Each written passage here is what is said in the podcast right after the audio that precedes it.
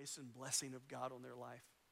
Father, we thank you as well that uh, you have given this church and the other churches in our community the privilege of partnering with our schools. May they find us here for them, not only at the beginning, but all through the year in any way that we can to support them in what they do for this great community. God, would you bless our homeschoolers for the great work that they do and the load that they have on them? This we all pray in that precious and strong name of Jesus Christ, our Lord and our Savior. Amen.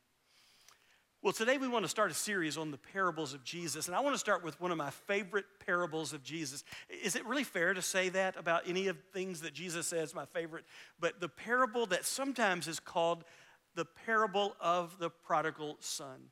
But there's actually more going on than just the prodigal son story.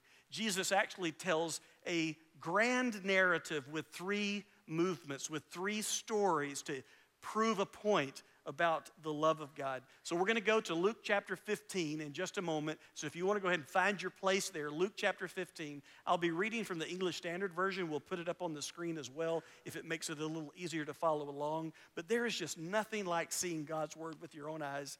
Uh, so if you have a copy of God's word, open up to Luke chapter 15. You know, I grew up in Valdosta, Georgia. I was born in Alabama, but really Valdosta and Lake Park, Georgia was home for me. And I remember as a child on Brookwood Drive in Valdosta seeing my sister Sharon do something I had never seen done before. She took a flower out of our flower bed and she started plucking the petals, and with each petal, she would say something. She plucked a petal. He loves me. He loves me not. I'd never seen that before. I said, What are you doing? And she told me that she wanted to know if a boy at school loved her. And so she went through. I don't remember how it ended, but I do know there are some girls who would rig it to make sure it ended on he loves me. And so I'm not sure whatever happened with that relationship in elementary school for my sister Sharon, but I can tell you this sometimes we wonder about the love of other people. But even greater than that, we wonder about the love of God. Could God love me? Does God love me? I don't always have my act together. Could He love me? I've made mistakes in my life. Could He still love me?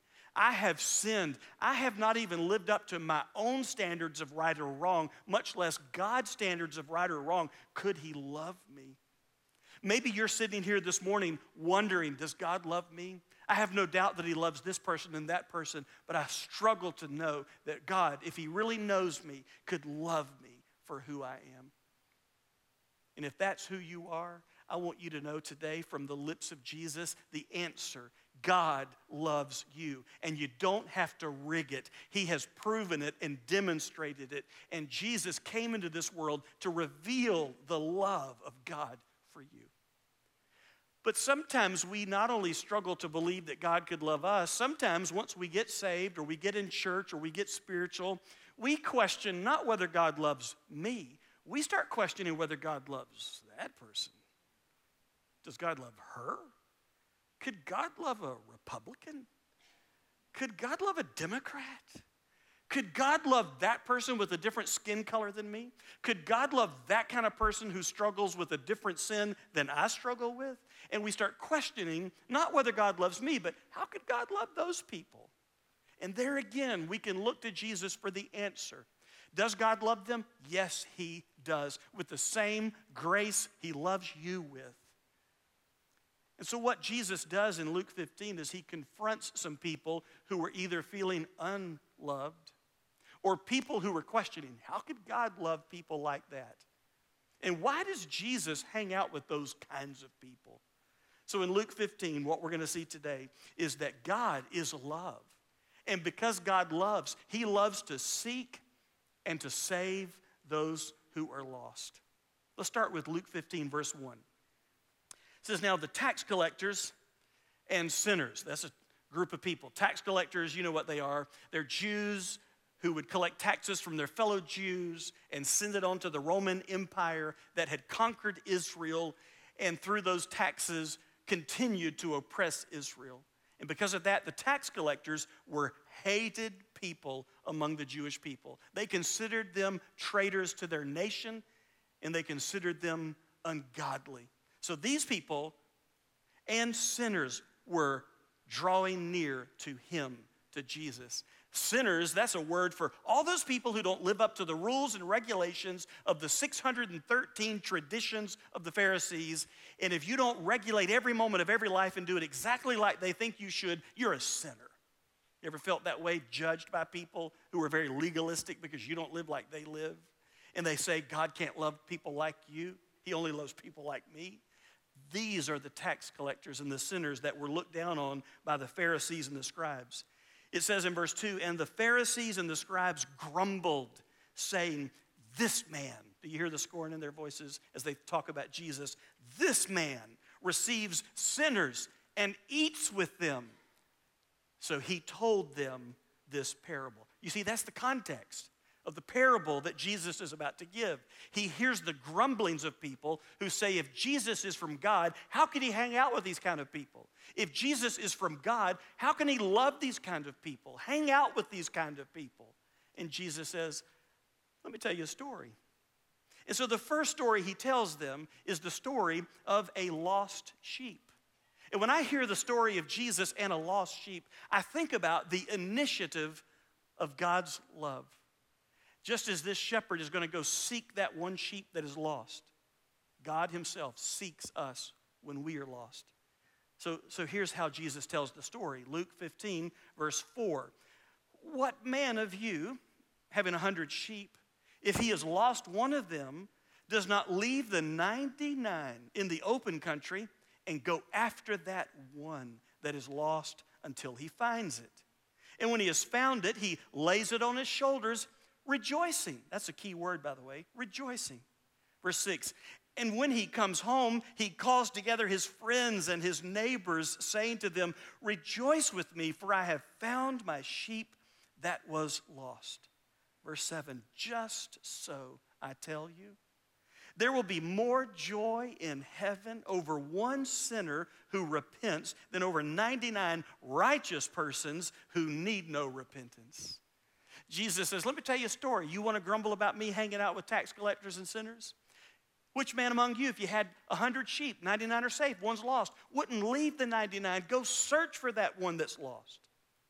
And whenever you search and you rescue that lost sheep, you're excited because you care for that sheep. It's valuable to you and you're rejoicing on your way home. You get home, you call your friends and your neighbors, and you say, Rejoice with me, the sheep that was lost is found.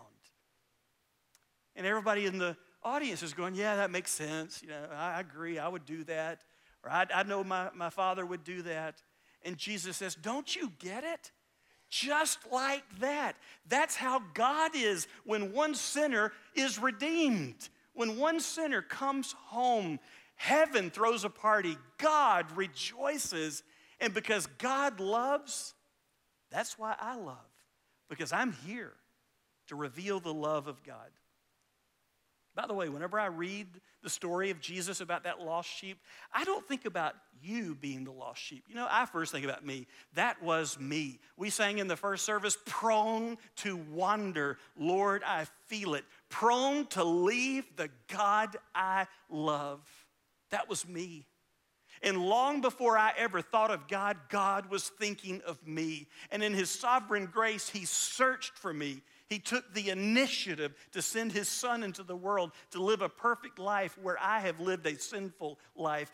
He sent Jesus to die to take my punishment. And Jesus rose from the dead on the third day so that I could be forgiven of my sin and I could be found and saved by the grace of God. And that is probably your story as well if you've trusted Christ. You know what it is to be that lost sheep where God came looking for you. Jesus isn't finished, though. He goes on and he tells another story. It's the story of a lost coin. Now, if the story of the lost sheep reveals to us the initiative of God's love, the story of the lost coin reveals the intensity of God's love.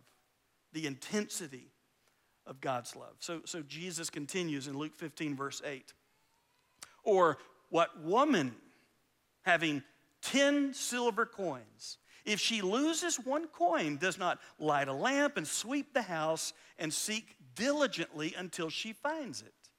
And when she has found it, she calls together her friends and neighbors, saying, here's that word again, rejoice with me, for I have found the coin that I had lost. Jesus says, just so. I tell you, there is joy before the angels of God over one sinner who repents. Jesus says, okay, let's stop talking about the guys for a moment. Let's talk about the, the women. What woman among you, if you lose one of your 10 coins, silver coins, one coin that's worth a whole day's worth of work, would not turn the house upside down to find that lost coin? And this coin is really lost. It's not husband lost. That's what Donna calls it. When I lose something, it's husband lost. Because I'll I can't find it. Where is it? Did you move it? I don't see it. I've looked everywhere. She'll walk in the room. and It's right here where I told you. Well, it wasn't there two seconds ago because I looked there. But there could be things I just don't see, evidently. No, this coin is not husband lost, it was really lost. And she lights a candle, she sweeps the floor, she looks in every corner, she looks under the furniture until she finds that valuable coin to her. And when she finds it, she's filled with joy. And her joy overflows that she wants others to join her in her party. So she calls her neighbors, Come, let's have a party. I found that coin I've been worried about and stressed about. You've been praying I'd find it. Thank you, I found it. Let's have a party. Jesus says, Don't you see? That's the same kind of joy, but on a grander scale that God the Father has when just one sinner, just one, turns from their sin and comes home, is found, is recovered. And there again, I don't have to think about you whenever I think about this story. I think about me being that lost coin. Could never have saved myself, could never have found myself. Only God could do that through Jesus. And then Jesus goes to the next part of his story that's probably the most well known parable the story of a lost son. Actually, it's really the story of two lost sons. But the parable of the lost son talks to us about the inclusion of God's love. If the lost sheep tells us about the initiative of God's love, that He comes seeking to save us, if the lost coin reveals us the intensity of God's love, just like that woman was diligent in finding that coin, God is intense in finding us the story of the lost son reveals the inclusion of God's love. It doesn't matter who you are, it doesn't matter how bad you've been, doesn't matter how far you've strayed, doesn't matter what people say behind your back, doesn't matter what kind of reputation you have. God's love includes you. Don't ever doubt it. Now, don't take my word for it. Jesus puts it this way in Luke 15, verse, thir- uh, verse 11. He said, there, there was a man who had two sons. And the younger of them said to his father, Father, give me the share of property that is coming to me. Now, think about this. In that day, as well as in our day, to get an inheritance, someone has to die. And this young man wants his inheritance before his father dies. He's saying to his dad, I wish you were dead. I don't want you in my life. I don't need you in my life. I want what's coming to me and I want it now. You can't die fast enough. I want you out of my life. I lost my father in December, and there's nothing I wouldn't give to have just a few minutes with him again. So I cannot think of anything more arrogant and hurtful than for this son to treat his father like this.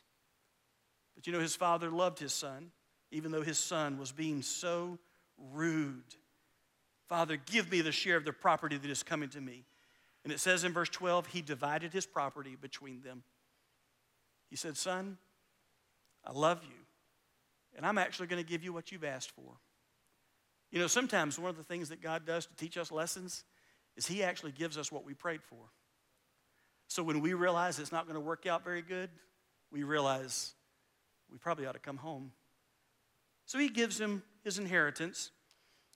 In the Bible, Jesus tells us in this story that not a, a few days later, verse 13, not many days later, the younger son gathered all he had, took a journey into a far country. In other words, he's a Jew and he goes to a Gentile country, and there he squandered his property in reckless living, the English Standard Version says. This in the Greek is where we get the word prodigal from, or reckless or lavish. That's what the word means. So he goes and he spends everything. He squanders, wastes everything on lavish, reckless living.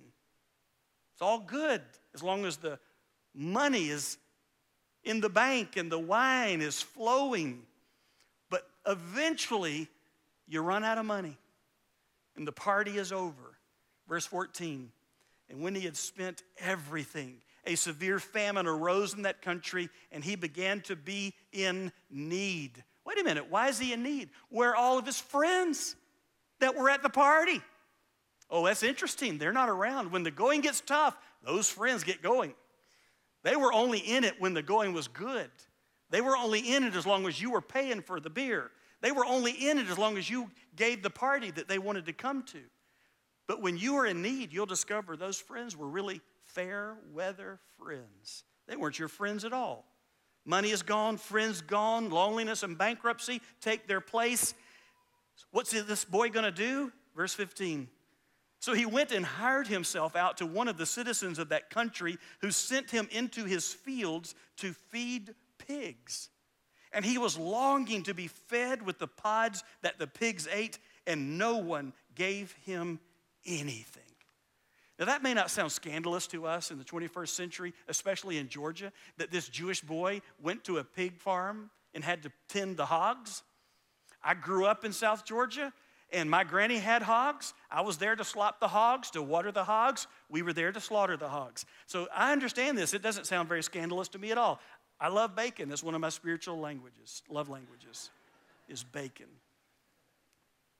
But this is a Jewish boy that Jesus is talking about.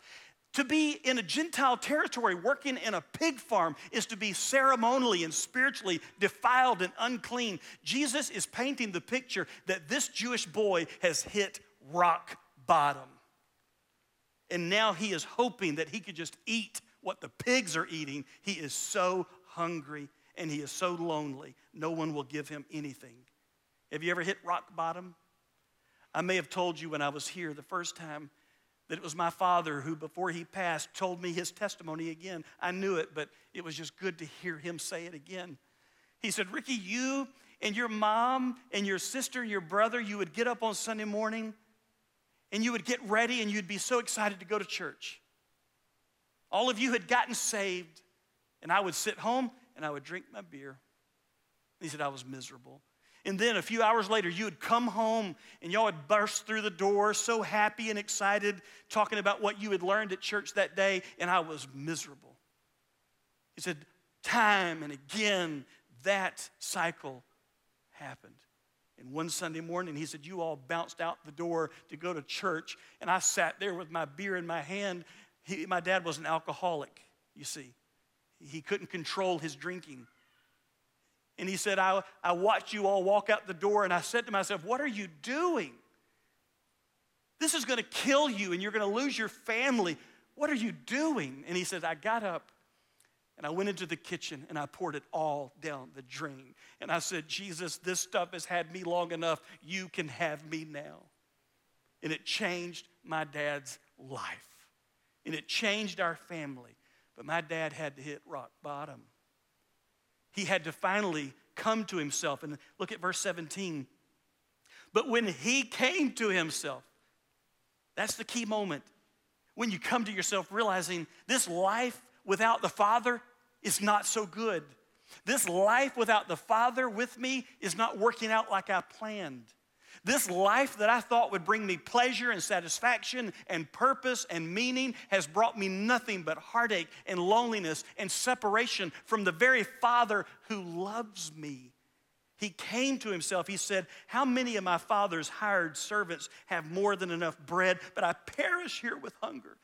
I will arise and go to my father, and I'll say to him, Father, I've sinned against heaven and before you. I'm no longer worthy to be called your son. Treat me as one of your hired servants. In other words, this boy's wanting to go home. He's not sure if home wants him. And he says, I know I can never go back and be treated like my dad's boy after how I treated him, but maybe he'll just let me work in the field like a servant. So he gets his speech ready and he starts on his way home. Verse 20, Jesus says, And he arose and came to his father, but while he was still a long way off, his father saw him and felt. How would you feel in that next word? What did this father feel? Maybe you would say, felt indignation. How could that boy show his face around here after what he's done? Anger, revenge. But that's not what Jesus says this father felt. Jesus says when he saw him, he felt compassion. That is love put into action.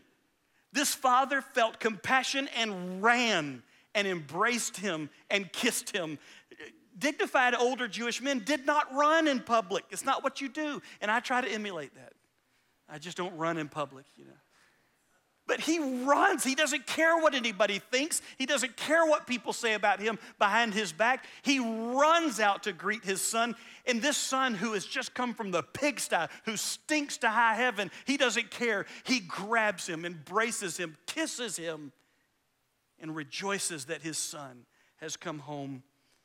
Verse 21 The son said to him, Father, I have sinned against heaven and before you. I'm no longer worthy to be called your son. Then the father cuts him off Mid sentence, verse 22 But the father said to his servants, Bring quickly the best robe and put it on him, and put a ring on his hands and shoes on his feet, and bring the fattened calf and kill it, and let us eat and celebrate. For this my son was dead and is alive again. He was lost and is found.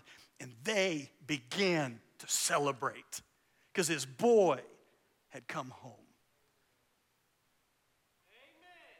There again, I don't have to look at this story and see you when I see a lost sheep or a lost coin or a lost son. I see me. And if you have any spiritual discernment whatsoever, Christian, you recognize yourself in this story. That was you. That was you, but you came home to God in faith. And God welcomed you with open arms. And He restored you to the family not a servant, you're a son, you're a daughter of God Himself.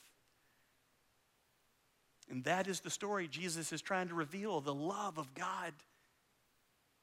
The love of God for all of us. It's inclusive, no matter who you are, no matter what you have done. And there's some people in this church, perhaps, maybe right here this morning, who need to know it once and for all. God loves you with an everlasting arm with an everlasting love, and his arms are open wide. Is it time for you to come home? Life's not working out like you thought it would, is it? The world promised riches and pleasure, but they pay in counterfeit money. There's only one who will never leave you, who will never forsake you. That is God Himself. He welcomes you. Come home. You say, but I've messed up. I've made a mess of my life. People talk behind my back. Doesn't matter. You come home. He will welcome you with open arms. And by the way, if you are praying for someone who needs to come home, keep praying. You see, this father was looking down that lonely road every day praying his son would come home. And when he saw him afar off, he ran to him. I'm going to tell you, keep looking down that road of hope that your child, that your daughter, that your son, that your grandson or granddaughter, that your spouse, that your friend, your neighbor, your coworker who's lost and separated from God will come home. Keep looking down that road because you're not the only one looking down the road. God the Father is looking as well. And they have a party. They have a party for this. My son was dead and is alive again, was lost and is found. They begin to celebrate. But the church folks weren't happy. Oh, I'm sorry, did I say church folks? The older son wasn't happy. You see, sometimes church folks they forget what it's like to be saved. They gotten over being saved a long time ago. They become legalistic, pharisaical, judgmental, and they have forgotten they weren't too good to be damned. They were lost, and only the grace of God saved them. And sometimes, whenever they come to church, rather than rejoicing that they've been found by the Father's love and rejoicing when others are found, they just kind of judge and look down their nose at the people. What is she doing here? I can't believe he walked in the door. I hope the roof don't fall in. And they forget it's the same grace of God that'll save that sinner that saved them. So look, look at what happened. Luke 15, verse 25. Now, the, his older son was in the field, And as he came and drew near to the house, he heard music and dancing.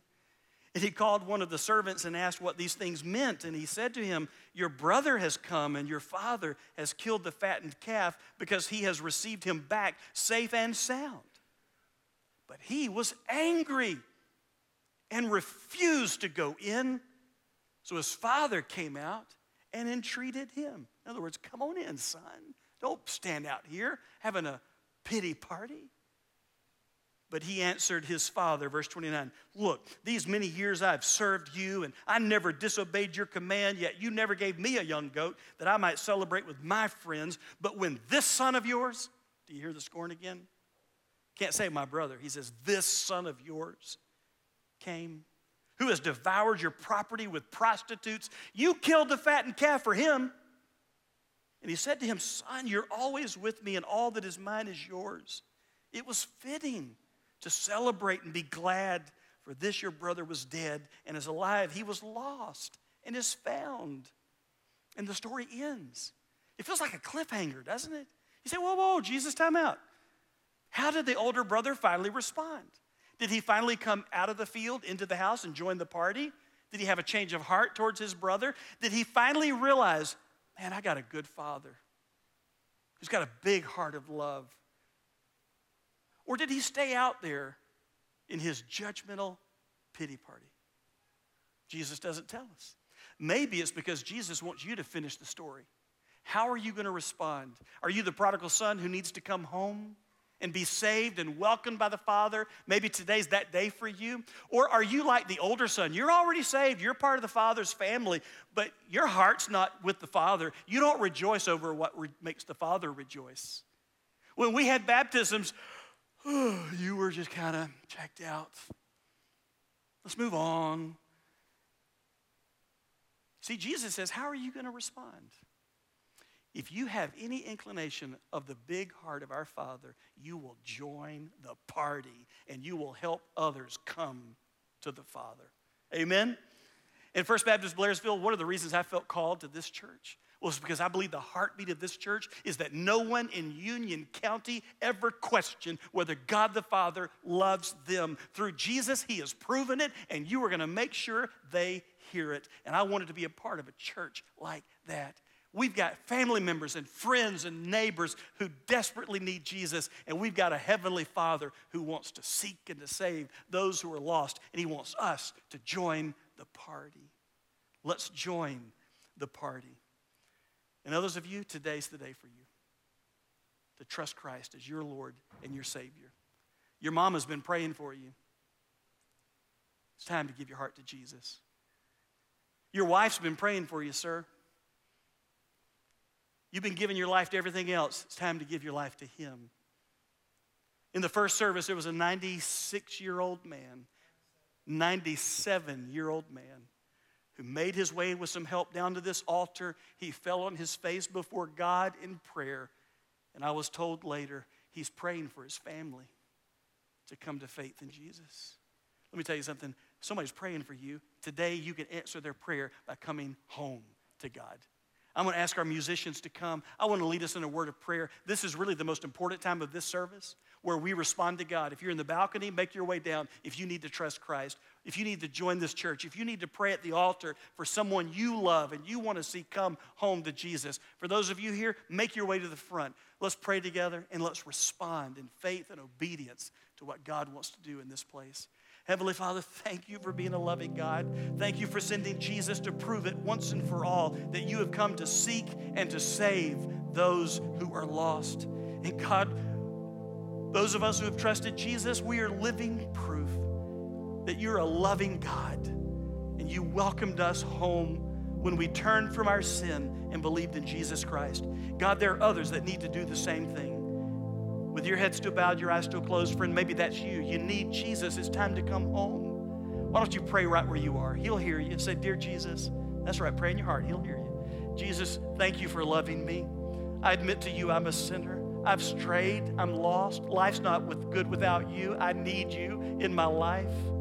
Thank you for dying for me on the cross, taking the punishment of all the wrong I've ever done or ever will do. If that's not love, I don't know what is. But Jesus, you died and you rose from the dead to prove I can trust you, to prove you can save me and forgive me, to prove you can make me right with the Father in heaven. And all you ask me to do is turn from my sin and believe in you. So today, Jesus, I confess I'm a sinner and you're a Savior. Save me today. Change my life today as I turn to you. I'm going to come home today. Heavenly Father, have your perfect will and way in this moment as we respond in faith and obedience to you. In Christ's name we pray.